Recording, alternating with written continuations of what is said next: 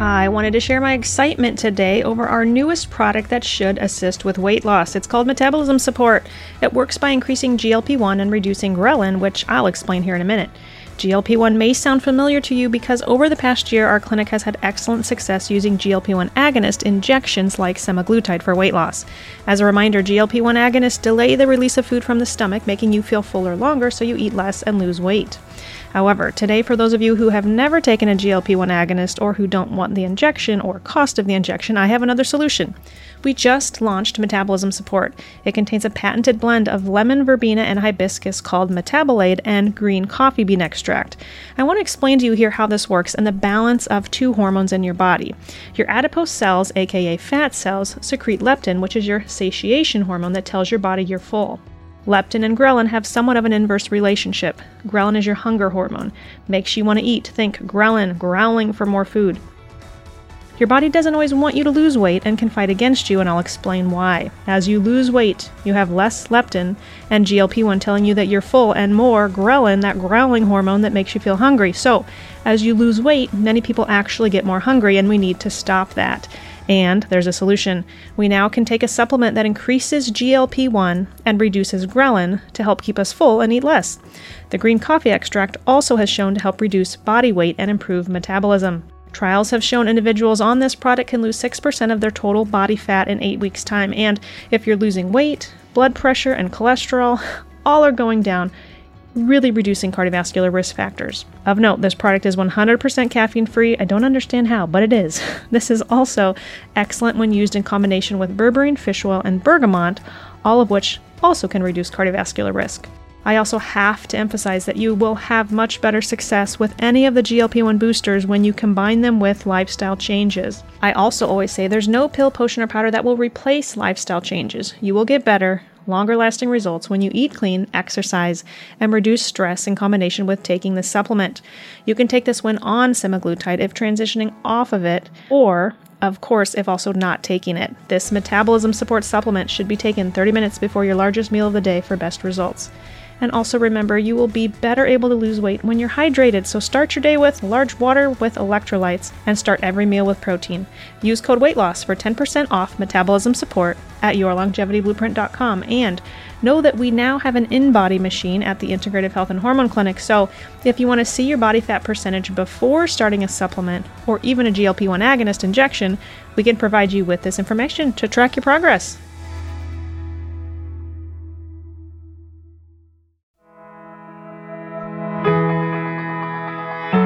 Now we figured out a way to keep people alive. And if we're going to keep them alive even longer and extend again longevity, the most important thing you can do is extend vitality simultaneously.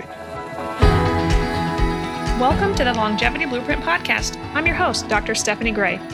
My number one goal with the show is to help you discover your personalized plan to build your dream health and live a longer, happier, truly healthier life. You are about to hear from Dr. Gary Donovitz, the founder and CEO of BioTE Medical, which is a hormone pellet company.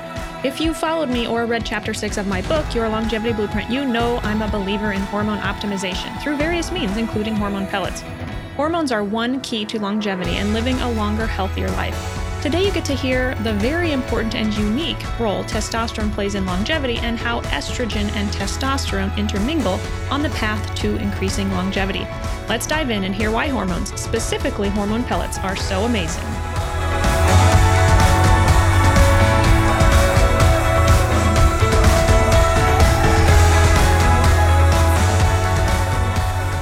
Thanks for joining me for another episode of the Your Longevity Blueprint podcast.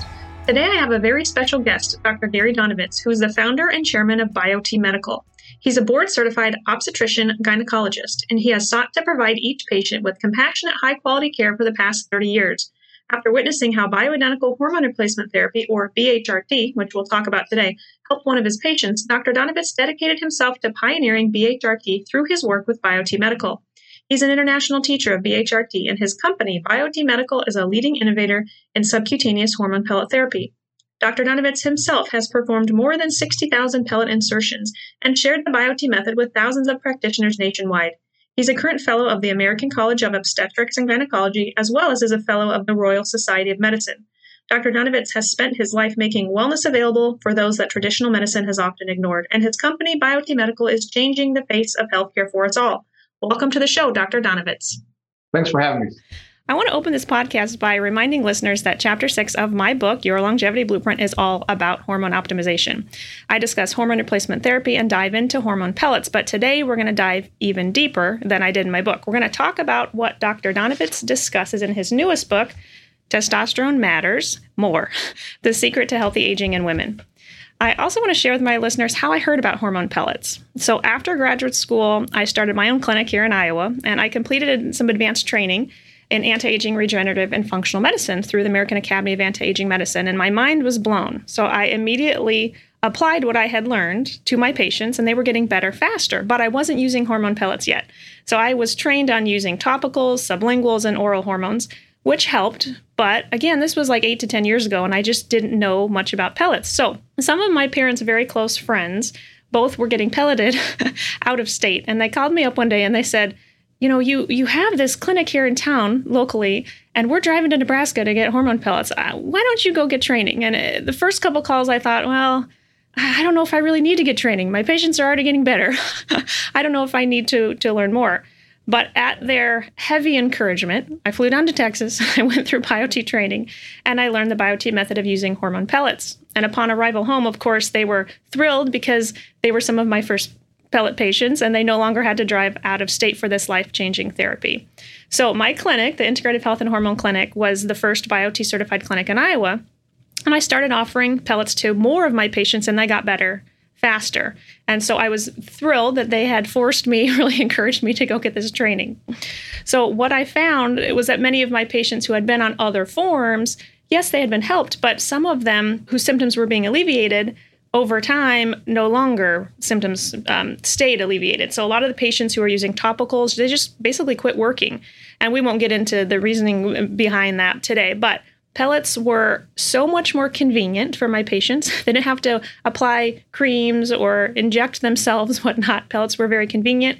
And I was very pleased to find out they were safe for patients with blood clotting disorders, safe for breast cancer patients. So my uh, array of patients that I could serve was broadened, and I was very excited about that. And I saw even things like bone density and memory improve in my patients. So Obviously, I'm convinced that pellets are, are a very helpful strategy for, for many of my patients, but we have an expert today who's going to dive into the details. You're going to get all your questions answered. So I want to welcome Dr. donovitz again, and I want to hear his story. So you heard how I became interested in using hormone pellets for my patients, but let's go to the source. So let's ask Dr. donovitz how he became interested in natural hormone therapy methods. Well, it was in the 90s that I knew bioidentical hormones were better than, than synthetic hormones because the patients weren't doing terrible in synthetic hormones. They did somewhat better on bioidenticals, but it was not great. And it really wasn't until about 14 years ago when, very similar to your story, I had a patient that actually moved out of state. And I had tried her on so many hormones. She was actually my best friend's wife and I had done a hysterectomy for fibroid tumors on her. We could not get her hormones optimized.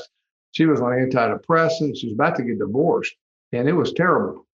So she got pelleted uh, from a physician in another state and was like, These things are amazing. The pellets have changed my life. I'm on, off my antidepressants. And I'm like, So maybe I should take a deeper look at that, which I did and had more patients than on pellets after her uh, who had the same story. And so at that time, uh, I got trained by my mentor in pellets, and uh, I learned really that the dosing wasn't very accurate at the time, which it hadn't been since the 40s.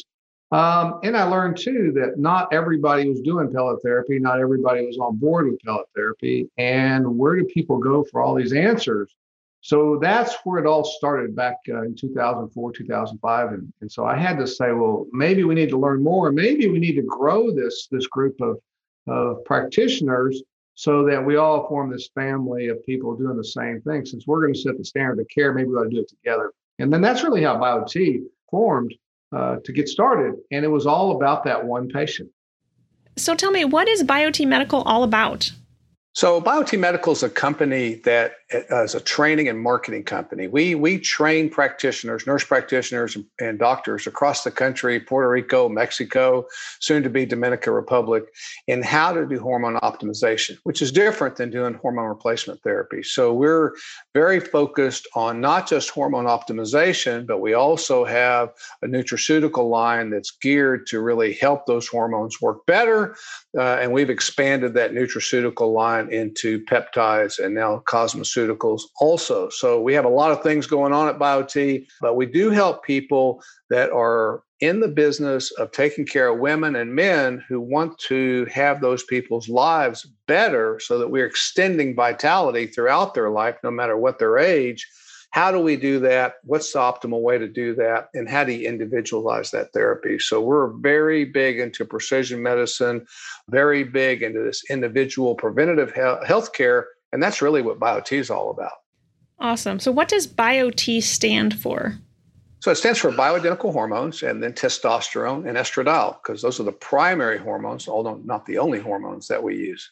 So, let's break that down a little bit more. Let's talk about testosterone and estrogen. So, the main sex hormone that we replace in men is primarily testosterone, and the main hormone, well, there are several hormones we replace in women, but the gist of our conversation today is going to be on testosterone for women as well. But let's go back to men for a moment. So, why is testosterone important to men's health?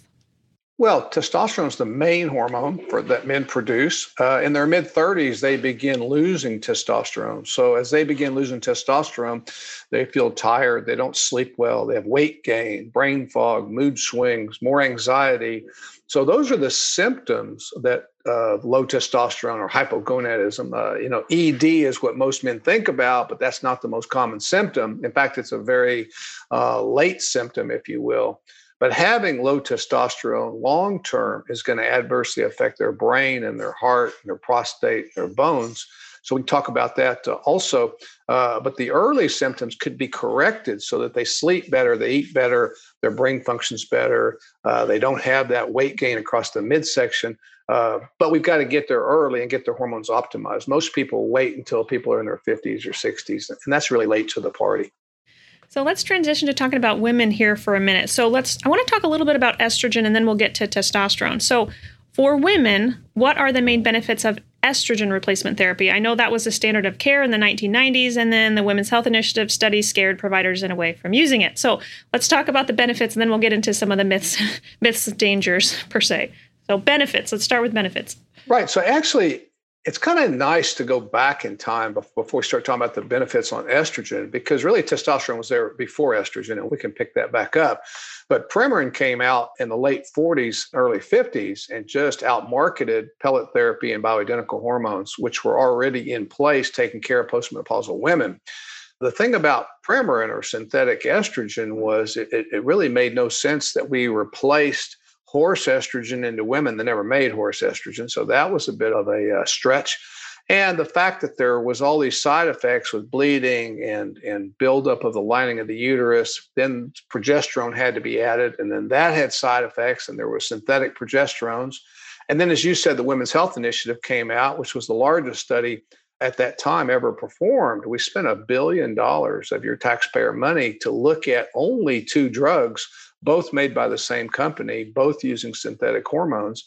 And the results were disastrous with more heart attacks and breast cancers and blood clots uh, and strokes. But the problem was we were using synthetic hormones taken orally, which was a problem.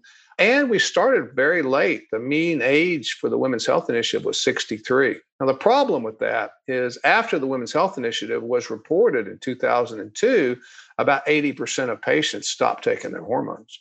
And we know from looking at retrospective data or from looking at studies of how did women do off their hormones, there was tens of thousands of deaths because people didn't have their estrogen.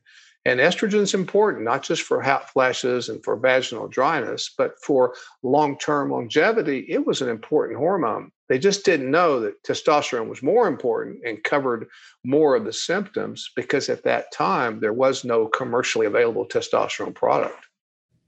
So you mentioned some of the benefits, the hot flashes, vaginal dryness can also help with night sweats, although we know testosterone can help with night sweats, memory fog, bone density, and heart health. This podcast will launch in February, which is uh, Heart Disease Awareness Month. So Let's speak to that for a moment here. So, talk a little bit about estrogen's role and, and testosterone. You can talk about both role in preventing and actually treating heart disease.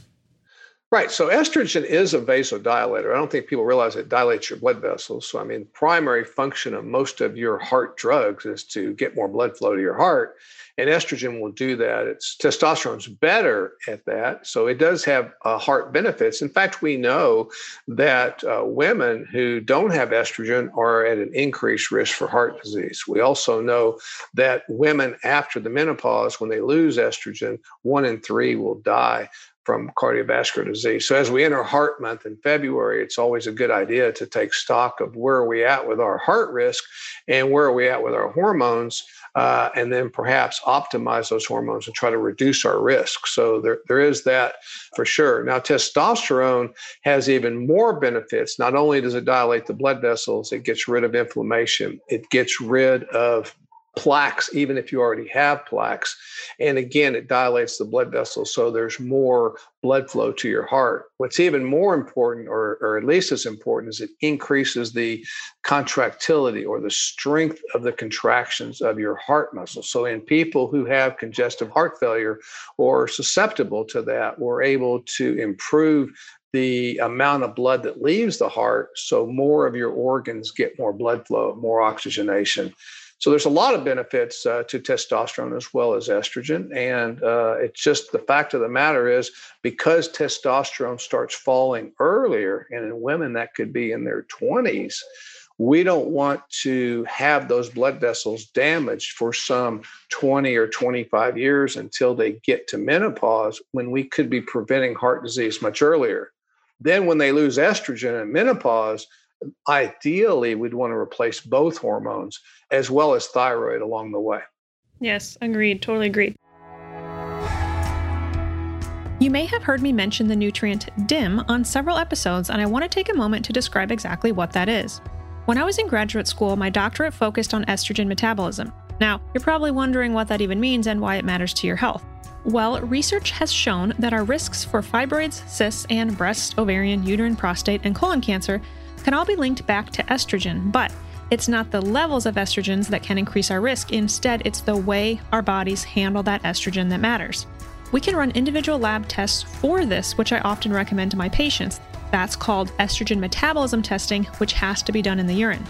Even without the test, however, it is safe to take a supplement, an extract of cruciferous vegetables, to improve your estrogen metabolism.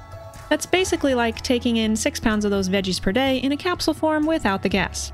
That supplement is called DIM, D-I-M.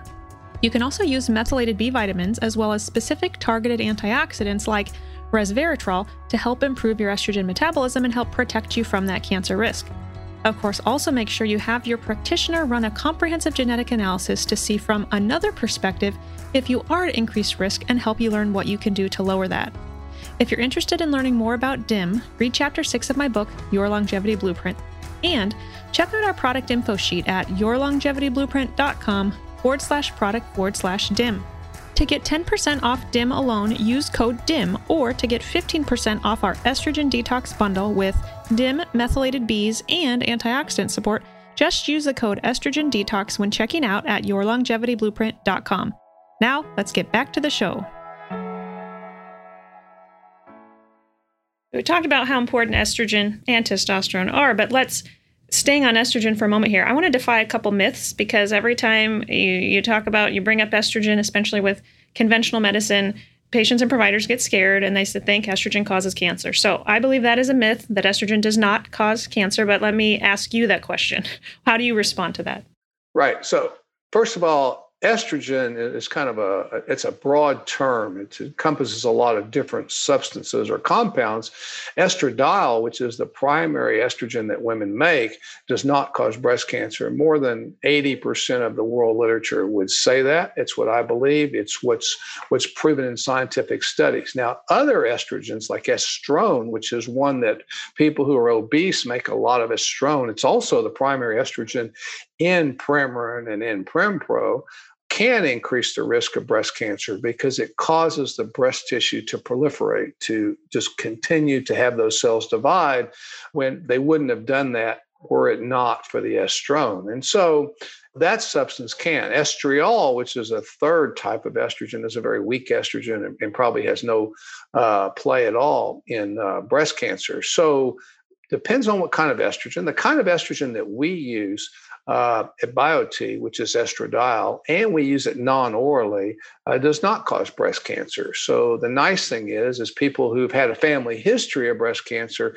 can take that safely uh, and actually derive the benefits of the estradiol without having to worry about that side effect. Now, that's not necessarily true of synthetic hormones that are taken orally. So not all estrogens are created equal. I think that's the take-home message. Absolutely. Yeah. Thanks for differentiating that. So, to be clear, with BioTE and with hormone pellets, we do not use estrone. We do not give oral estrogen. We're giving estradiol administered through the pellets. So, thank you for differentiating that. What about the myth that estrogen is the only hormone women need replaced? You've kind of already spoken to that, but speak to that more.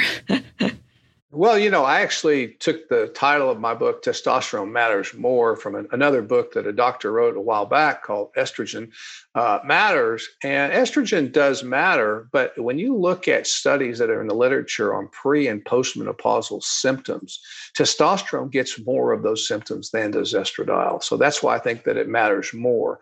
It, it's a bone builder. Yeah, I was surprised to read that in your book. So, I mean, it is the hormone that protects women's breasts from breast cancer. Now, estrogen doesn't cause breast cancer, but it doesn't protect the breast from breast cancer, but testosterone does. Estrogen protects the heart, but testosterone protects the heart better. Testosterone also can reverse osteoporosis better than estradiol.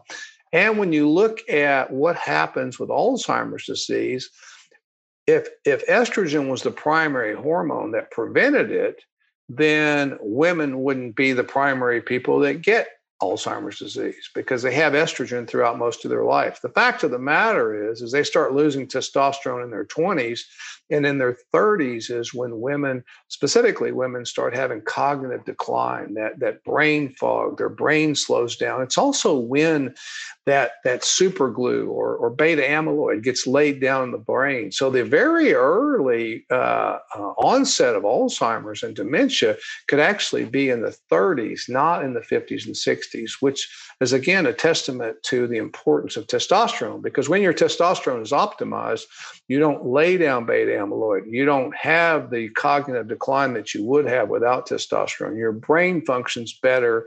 Your memory, focus, and concentration are better. So that's why I say testosterone matters more. And it's because testosterone decreases earlier and we're allowing our organs to start deteriorating.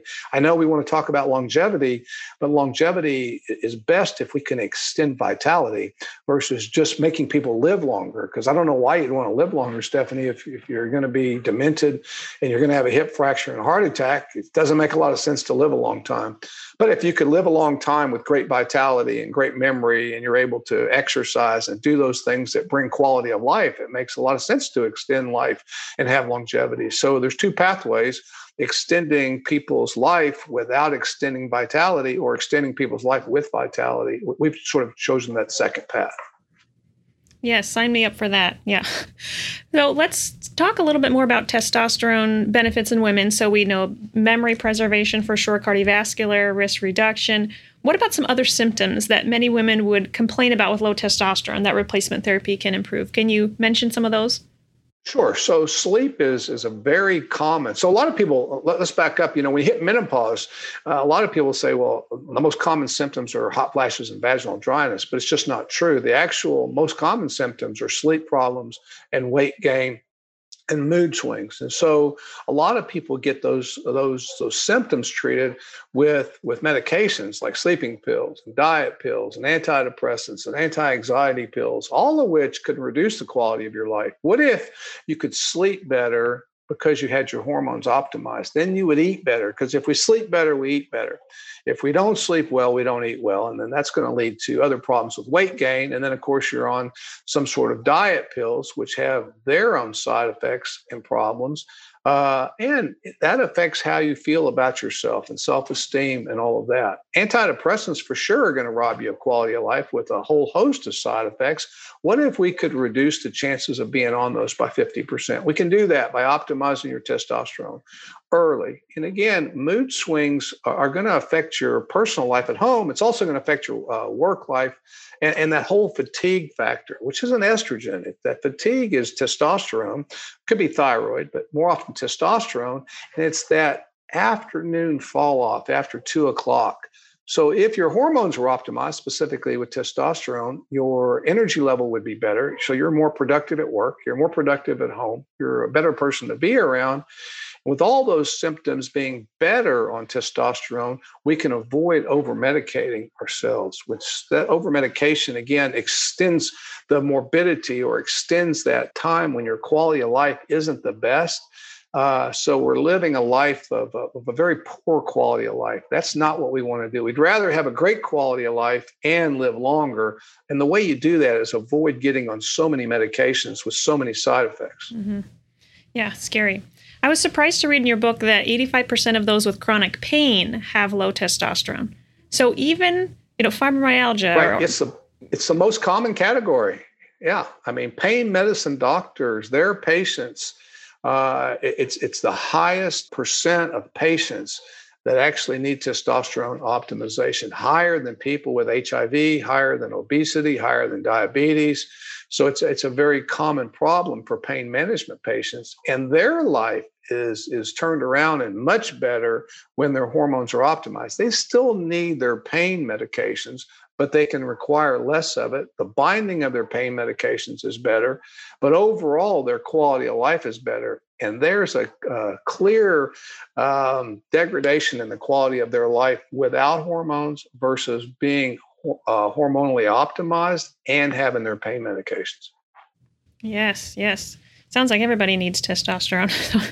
let's talk about some myths. And you mention these in depth again in your book. But let's, speaking to women, one of the myths that you first mentioned is that testosterone is a male hormone. And that's what a lot of people believe. So tell me your response to that.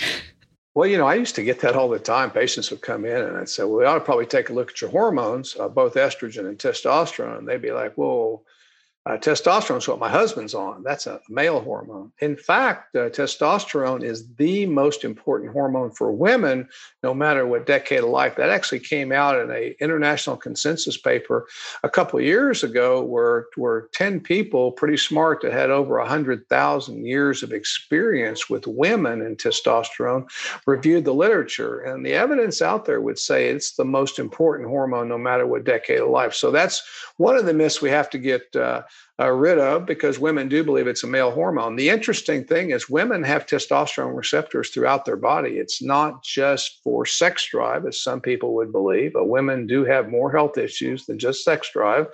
They have diabetes, they have depression, they have sleep abnormalities and weight gain and mood swings and all the things we talked about. And again, those receptors are responsible for extending your vitality. So, whether it's a reduction in breast cancer, prevention of osteoporosis, prevention in heart disease, prevention of Alzheimer's, all of those receptors become important. And there are testosterone receptors, again, from your brain to your muscles to your fat, all throughout your body. And that's a testament again to the importance of testosterone. And that's the same in men, but women have no idea that they were that uh, attached to testosterone. And they make four times more testosterone than they do estrogen and have their whole life. Yeah, I was surprised to read that in your book too. I didn't know that. That's good to know. You already answered the second myth I was going to ask that testosterone's only role is to improve libido. We know that clearly it has other benefits. So, Let's go on to another one that, that is a fear of some of my patients that I have to kind of talk them off the ledge from, which is that testosterone will masculinize them. Right. So, what happens a lot of times is women don't take hormones because they thought hormones caused cancer, breast cancer, or something. And so they haven't been on hormones, particularly women as they go into menopause there's a reduction in blood flow to the whole genital area, and their clitoris gets smaller, and their, the lips of the vagina shrink, and all the things that you know.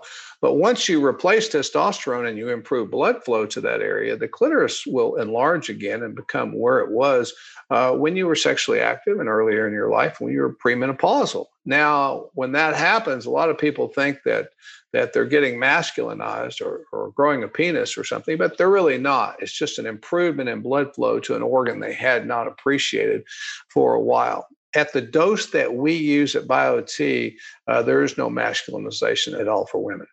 In your book, you say it's not going to make you suddenly enjoy football, drink beer, or smash a can over your head, right? The doses we use with women are a lot smaller than the doses we're going to use with men. and that's about 10 to 15 times less. What about women who are fearful of testosterone replacement therapy because they had PCOS and maybe some high androgen symptoms earlier in life? Could those women still need testosterone later in life, like in menopause? Right. So a lot of women assume because they've they've had whiskers on their face or or some androgen um, um, symptoms that earlier in life, and that they have PCOS and they've been diagnosed with PCOS, they were told that they had very high androgen levels that they won't need androgen. It's not true. It's almost like telling a PCOS patient once you stop menstruating, when you go into menopause, everything will be fine because it's not. Those people have insulin resistance and we know that optimizing testosterone will help with that insulin resistance, just like metformin and some of the other medications that they may or may not be on. But also, what we know is those women need testosterone as they get older. The problem is, is they there's a protein in your bloodstream, Stephanie, that binds up testosterone. Women who have PCOS don't have a lot of that protein, so they're very sensitive to testosterone. And we know a lot of patients they say, "I'm sensitive to medications." These people that have PCOS, these women are very sensitive to testosterone. So they need it, but they need much less. The nice thing at BioTE, we've taken that into account so when we're dosing PCOS patients, they're getting dosed at around half of what their other female counterparts are getting dosed at because they have more of that protein, whereas the PCOS patients have less of that protein. But we do account for that so they can derive the benefits of testosterone without having too many side effects at all. What Dr. Donovitz is referencing here is an algorithm online. So BioTE providers have access to this algorithm online that they have developed using hundreds and hundreds and hundreds of thousands of patients to help kind of refine the dosing so that there is reduced risk of side effects, so that we take these things into consideration as we personalize the dose for every patient. So let's go on to another myth that testosterone has adverse effects on the heart. Now, you've already mentioned testosterone can benefit heart health. So, where does that myth come from that testosterone can negatively impact the heart? Well, I think it probably came from the fact that in in in uh, WHI there was increase in heart attacks from estrogen, but there wasn't testosterone even used. I think also uh, in some studies in their male counterparts using synthetic testosterone in older men, there was an increased risk in heart attacks. However, for women, uh, the benefits way outweigh the risk. There is no increase in adverse cardiac events with women. In fact, it's it, it's protective to the heart. The most interesting thing for me when I started studying all this was so many women think that lowering your cholesterol and using statins is actually a benefit. There's no studies to show that statins work in women primarily in preventing heart attacks. There is, however, studies to show a 50% reduction in cardiac events, heart attacks, and strokes, keeping your hormones optimized. So for me, it's it's better to start there than using a drug like statins that have so many side effects without the benefits. We know with hormone optimization, the benefits way outweigh the risk. Uh, but in terms of studies showing an adverse uh, effect on the heart using bioidentical testosterone, uh, particularly in pellet form, there's no studies out there to show that.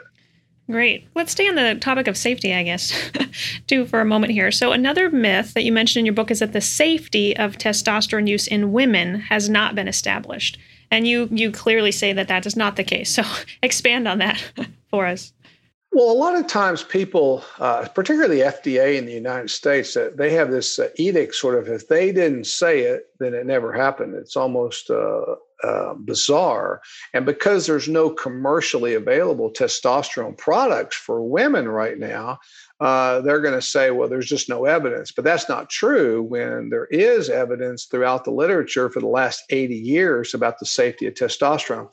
To prove that up at BioTE, we actually tracked uh, our first 1.2 million procedures, there was less than 1% complications. Now, I, have done a lot of things in my life. I've delivered babies, I've done hysterectomies, I did a lot of robotic surgery. I was a pioneer in the robotic uh, surgery field. I can honestly tell you, Stephanie, there's nothing I've ever done with anything that had less than 1% complications. So that was a, a, a, great thing that came out of that study. In fact, that study is soon to get published, uh, which will be a game changer because so many people think hormones are dangerous, but then what if they're not? And now patients have to be re educated the physicians have to be re-educated because there is all these fears uh, about hormones and do we really know if they're safe? And in fact almost every article on hormones ends up with yes this may be a benefit but we don't know the long term. Well we actually do. Uh, for most of our patients uh, we have data now well over 10 years, and we have that in 500,000 patients. So we're pretty sure we know the safety on the uh, the, uh, the pellet therapy. And then you wonder why is that myth still out there being propagated? And it's because big pharmaceutical companies don't have a commercial answer to what we're doing. And over the last year or two, there's been about a $2 billion decrease in people buying uh, synthetic hormones and switching off to bioidentical hormones. That is all about the money and it's not a good thing for your your people on your podcast to hear that well big pharma would do things that would, would adversely affect their health just because they don't have a product but it's the fact of the matter that's what happens what about the myth that testosterone can cause prostate cancer in men? We've talked about the the breast cancer in women, but what about prostate cancer in men? Yeah, the nice thing is over the last couple of years, there's been a couple of nice studies that have actually shown that testosterone is protective to the prostate. For years, and really since about 1941, uh, there was a study with one male who had prostate cancer who had his testicles removed and was placed on testosterone. Uh, one protein in his bloodstream went uh, up after that, and they assumed it was a recurrence of his prostate cancer, which it was not. Uh, that practitioner actually got Nobel Prize for this very flawed patient study, and that was the uh, the standard, if you will, for a number of years. Actually, there's never been an article in the history of the world that's ever shown that testosterone increases the risk of prostate cancer, the severity of prostate cancer, or the recurrence risk or spread of prostate cancer. Now, what we do know is that if you were going to get prostate cancer, if your testosterone levels were optimized, you lower your risk. If your testosterone was optimized, you actually lower the severity so your risk is lower, the severity is lower. So it's it's a much better idea, particularly it, it, with one of the most common cancers in men, to keep your testosterone optimized to lower your risk. There's not an increased risk. And if you want to learn more about that, um, Dr. Abraham Morgentaler, I don't know how to pronounce his name, but he's a Harvard urologist. He's done a lot of um, research and his studies are who what I provide to urologists who have questions with the safety of pellets because the data is there, they just haven't seen it. and speaking of other data, uh, one one of my trainings I attended for BioTE, um, I was blessed that I don't know if I pronounce her name right, but Rebecca Glaser, she was one of the speakers that year, and she had shared a study where she was actually placing, te- transitioning to females here, she was placing testosterone pellets near breast cancer lesions, and she was actually able to prove that the lesions were shrinking. well, a couple of couple things on that subject are pretty interesting. One, this was a 92 year old female that she did this to. Nobody wanted to operate on her, and, and, and Rebecca is a, actually a, a, breast cancer surgeon, and she didn't want to operate on her either because she was 92 years old. So she took testosterone pellets, put it around the tumor, and then in, in about a month and a half, put them around the tumor again, three pellets. Then she started measuring the size of that tumor. And that tumor went from about five cc's of volume. So that's like a small syringe down to 0.153 cc's. It almost went away completely on testosterone therapy.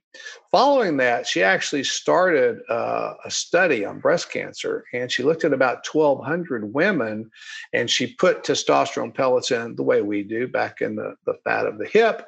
Uh, and followed those people for 10 years. And there was a 40 to 50% reduction in breast cancer uh, which was amazing. It was the first study that's ever shown testosterone to be preventative uh, for breast cancer. We then took that uh, um, guiding light, if you will, and we just finished and are about to be published. It's been accepted for publication now. The largest study ever done in prevention of breast cancer in women, three times as many patients as Rebecca had And that study showed a 40% reduction in breast cancer using testosterone, but also using testosterone and estradiol. That had never been done before. So even on testosterone using estradiol, there was not an increase in breast cancer, but a reduction in breast cancer and a significant reduction in breast cancer.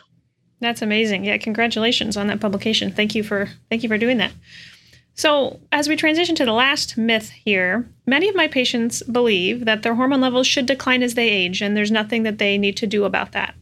So, I, I know from from BioTE training that that's incorrect, and that our, by the time we're 40, which I'm getting close here, I'm gonna have lost half of my testosterone, actually probably more by my levels. so, uh, so I I believe that that's not acceptable, and I want to age well with vitality, like you mentioned. So what is your response to that? That oh, as we age, our levels are going to go down. That's a normal part of aging. It's fine. You know, just just deal with it.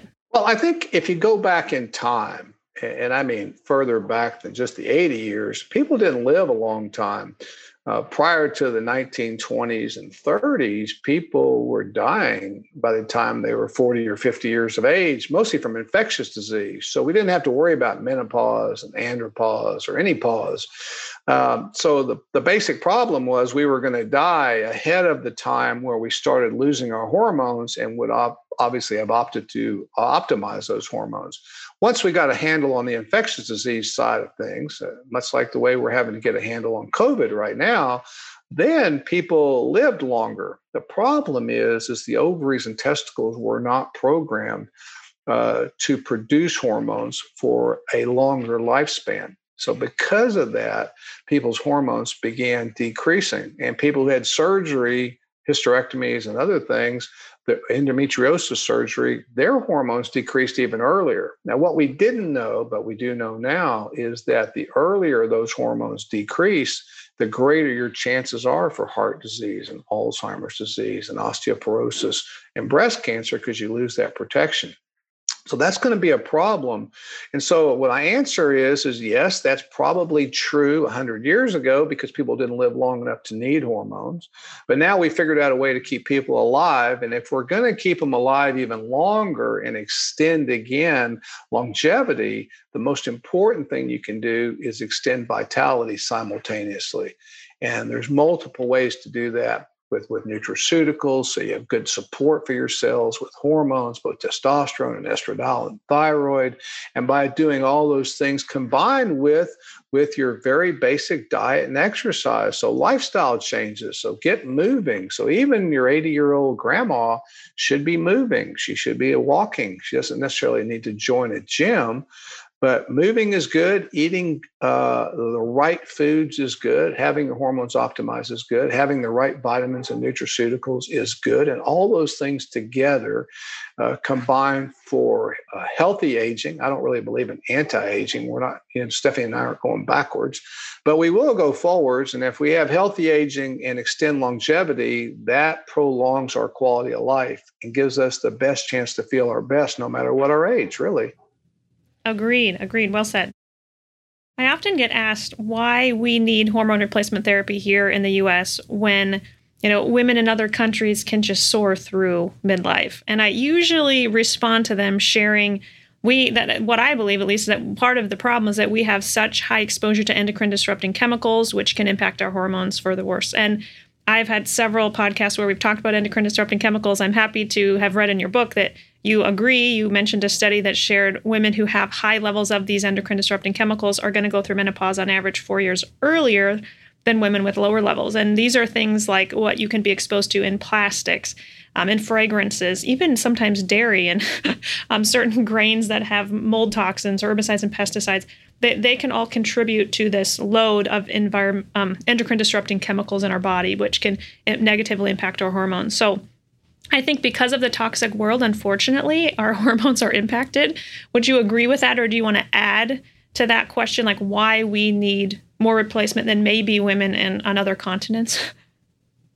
No, I think you touched on it. I mean, we're a very toxic society uh, in terms of the way we eat. Our foods are tainted and becoming more tainted.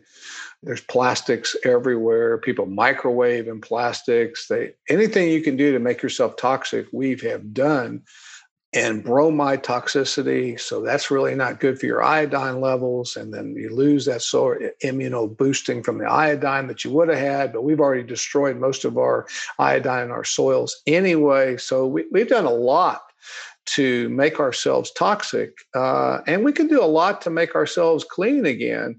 Uh, but again, it takes people like you out there talking about the endocrine disruptors so that we don't necessarily go into menopause earlier because we're not trying to to do that. We're trying to actually say let's individually do prevention. Let's individually and every patient's different. Optimize hormones. So not all hormones are equal. Not all people are created equal. Not all women are created equal. And men are the same. They come in all sizes and shapes and ages. And certainly in terms of these endocrine disruptors everybody's different in how much of those endocrine uh, disruptors we've ingested in our lifetime. And the ones who have ingested more are going to have a, a, much more difficult time early on if they don't get their hormones optimized and they get much more organ destruction. That's why people like, you look at people and they're like, wow, you're 40 because you look 55 Whereas other people are 60 years of age who have clean living, who've eaten clean, who don't have all those toxins in their body. And you're like, you're 60, you look 45. And so I think that's that's what happens. I think that to further echo what you said, I think part of this is my personal belief, part of the cancer risk comes down to the the toxic burden that that body carries. So if you want to reduce your cancer risk, you need to get the endocrine disrupting chemicals out of your life. yeah, as best you can. So, transitioning back to pellets here, we've mentioned pellet therapy, but let's talk about why they're different. So, what are pellets made of?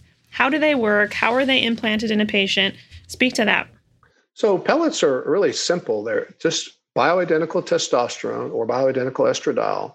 Then we mix a little bit of stearic acid. Stearic acid is just a binding agent. It's the same thing that's in Tylenol and, and Advil and whatever else supplements. So it's pretty much everywhere.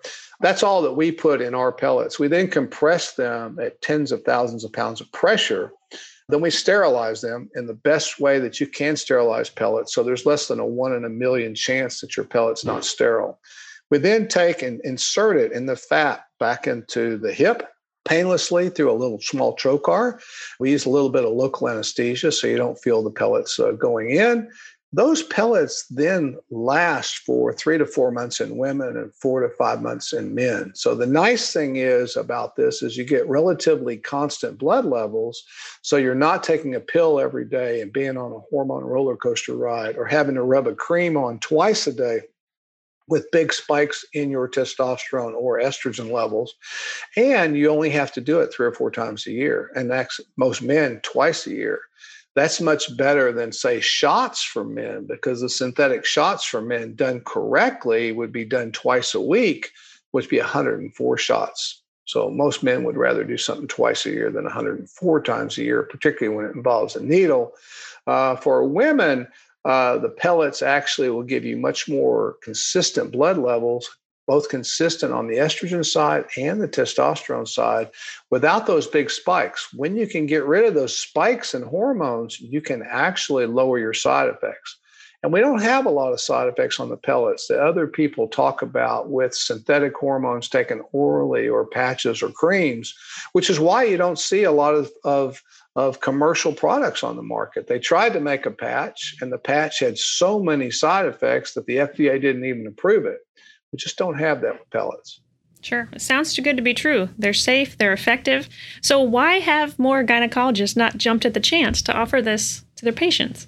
So, I think there's been a lot of adversity at the society level, the American College of OB-GYN, the North American Menopause Society, Endocrine Society, because they have so much support from big pharmaceutical companies. And the big pharmaceutical companies are going to support those products that they make and in fact, I was at a meeting not too long ago, and, and a person who was actually the head of the department of OBGYN at a major university said all she uses for her female patients and all she needs is Premarin and Prempro.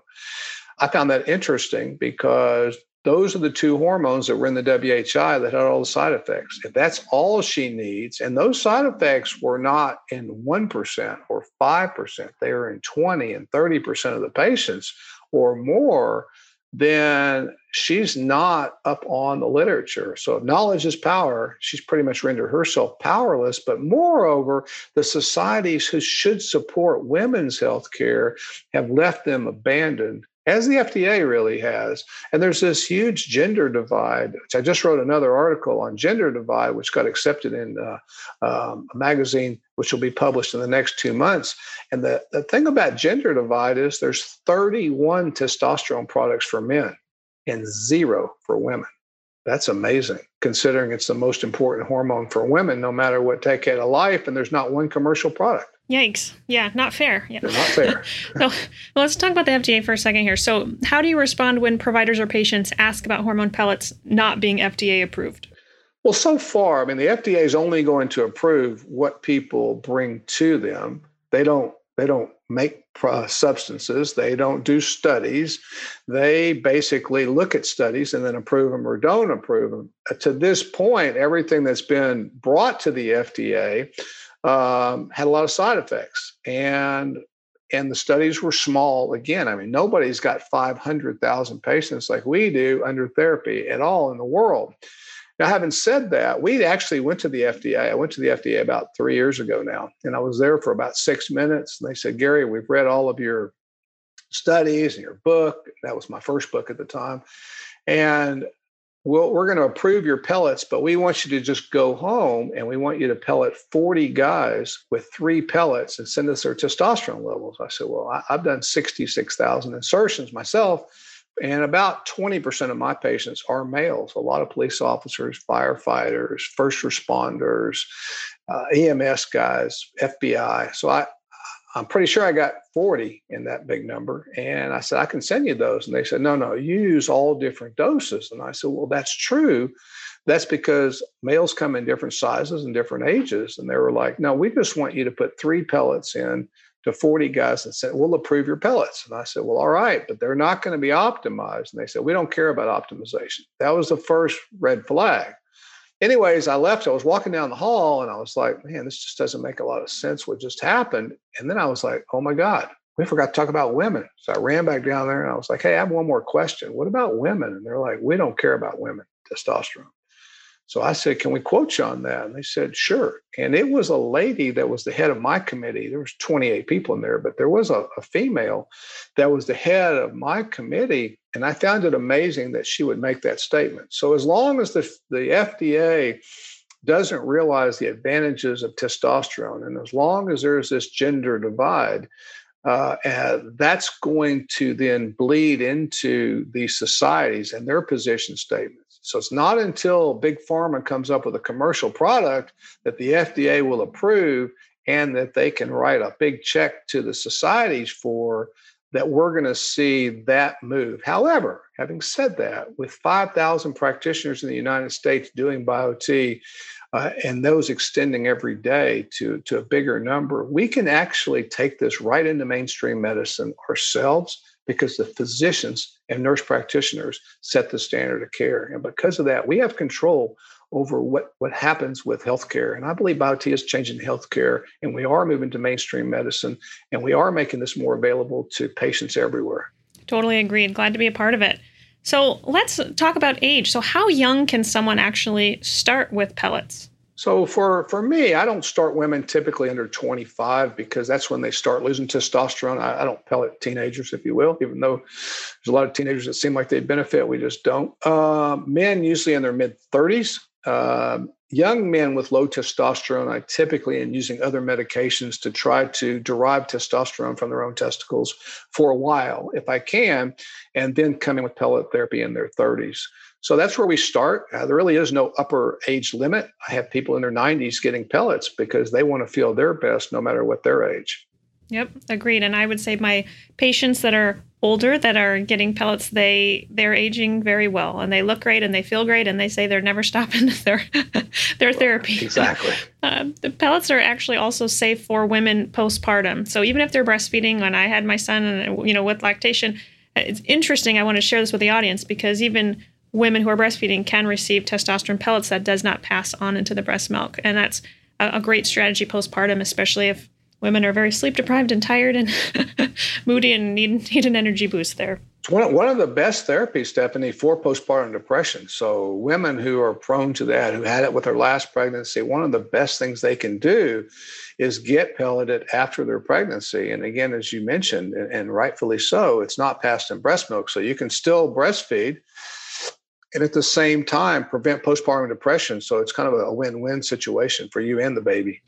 Absolutely. Absolutely. I do want to, being fully transparent, because I know the listeners are going to want to know, I do want to talk about the risk of side effects. So I know with my patients, and it sounds like with you as well as really with BioTE, the side effect profile rate is very low, like less than 1%.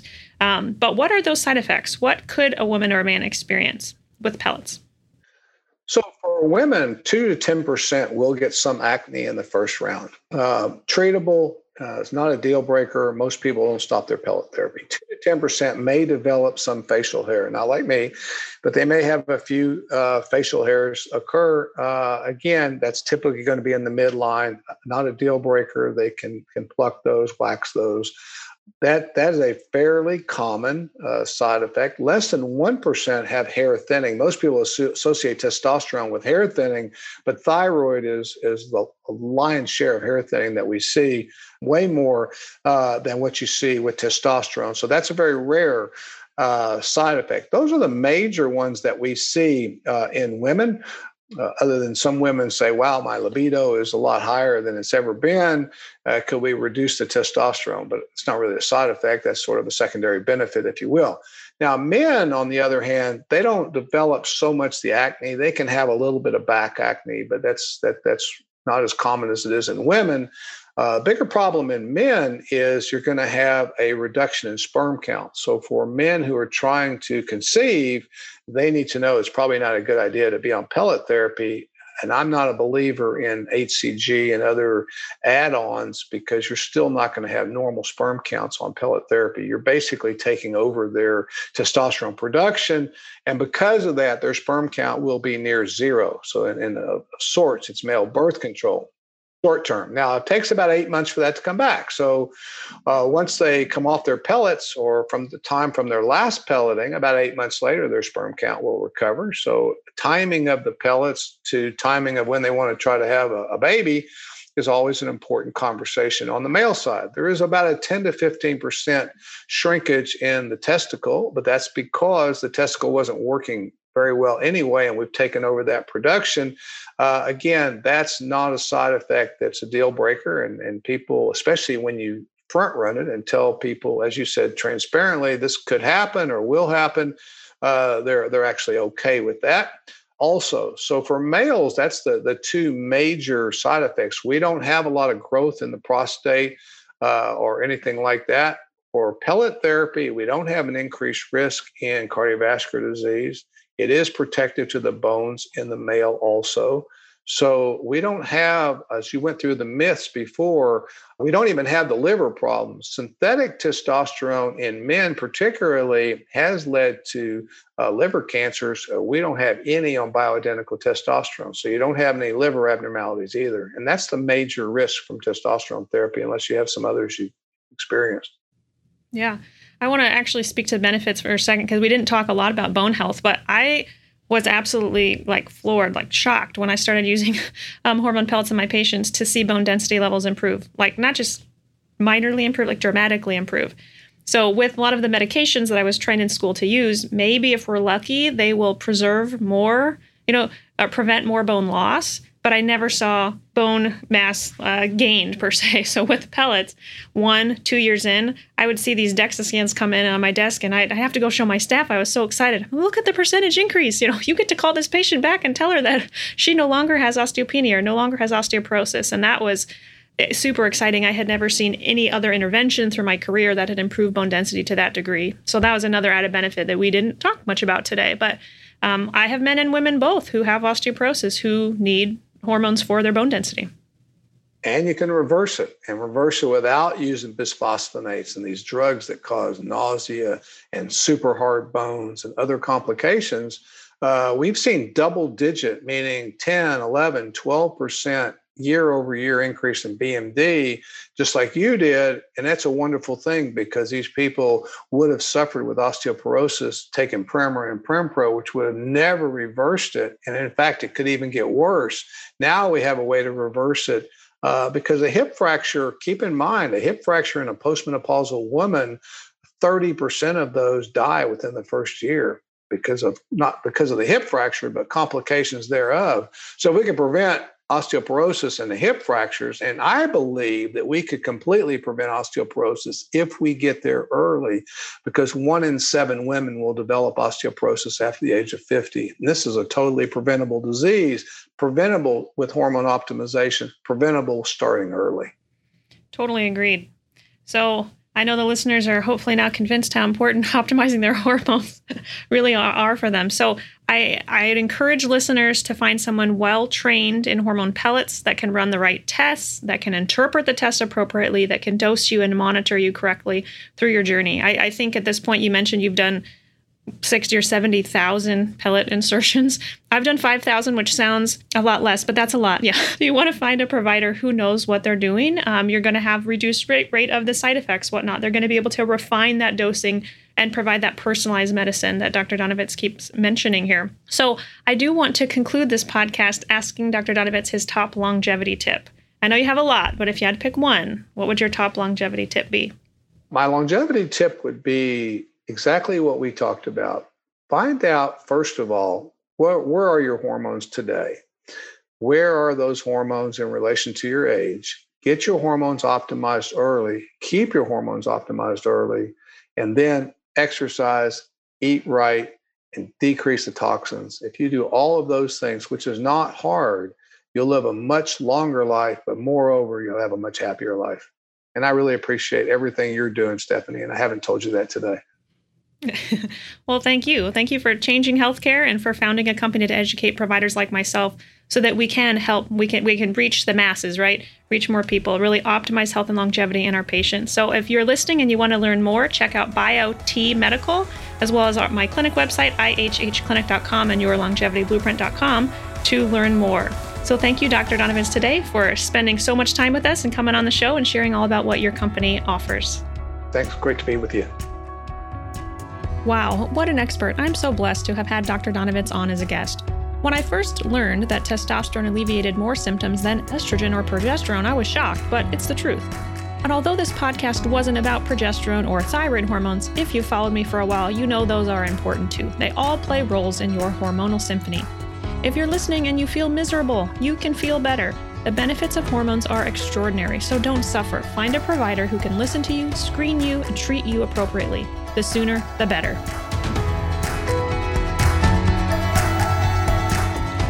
Be sure to check out my book, Your Longevity Blueprint. And if you aren't much of a reader, you're in luck. You can now take my course online where I walk you through each chapter in the book. Plus, for a limited time, the course is 50% off. Check this offer out at yourlongevityblueprint.com and click the course tab. One of the biggest things you can do to support the show and help us reach more listeners is to subscribe to the show and leave us a rating and review on Apple Podcasts or wherever you listen.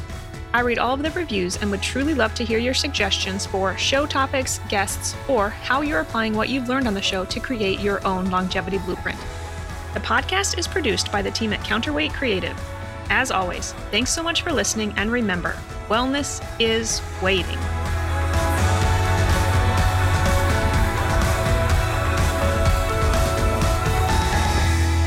The information provided in this podcast is educational. No information provided should be considered to be or used as a substitute for medical advice, diagnosis, or treatment. Always consult with your personal medical authority.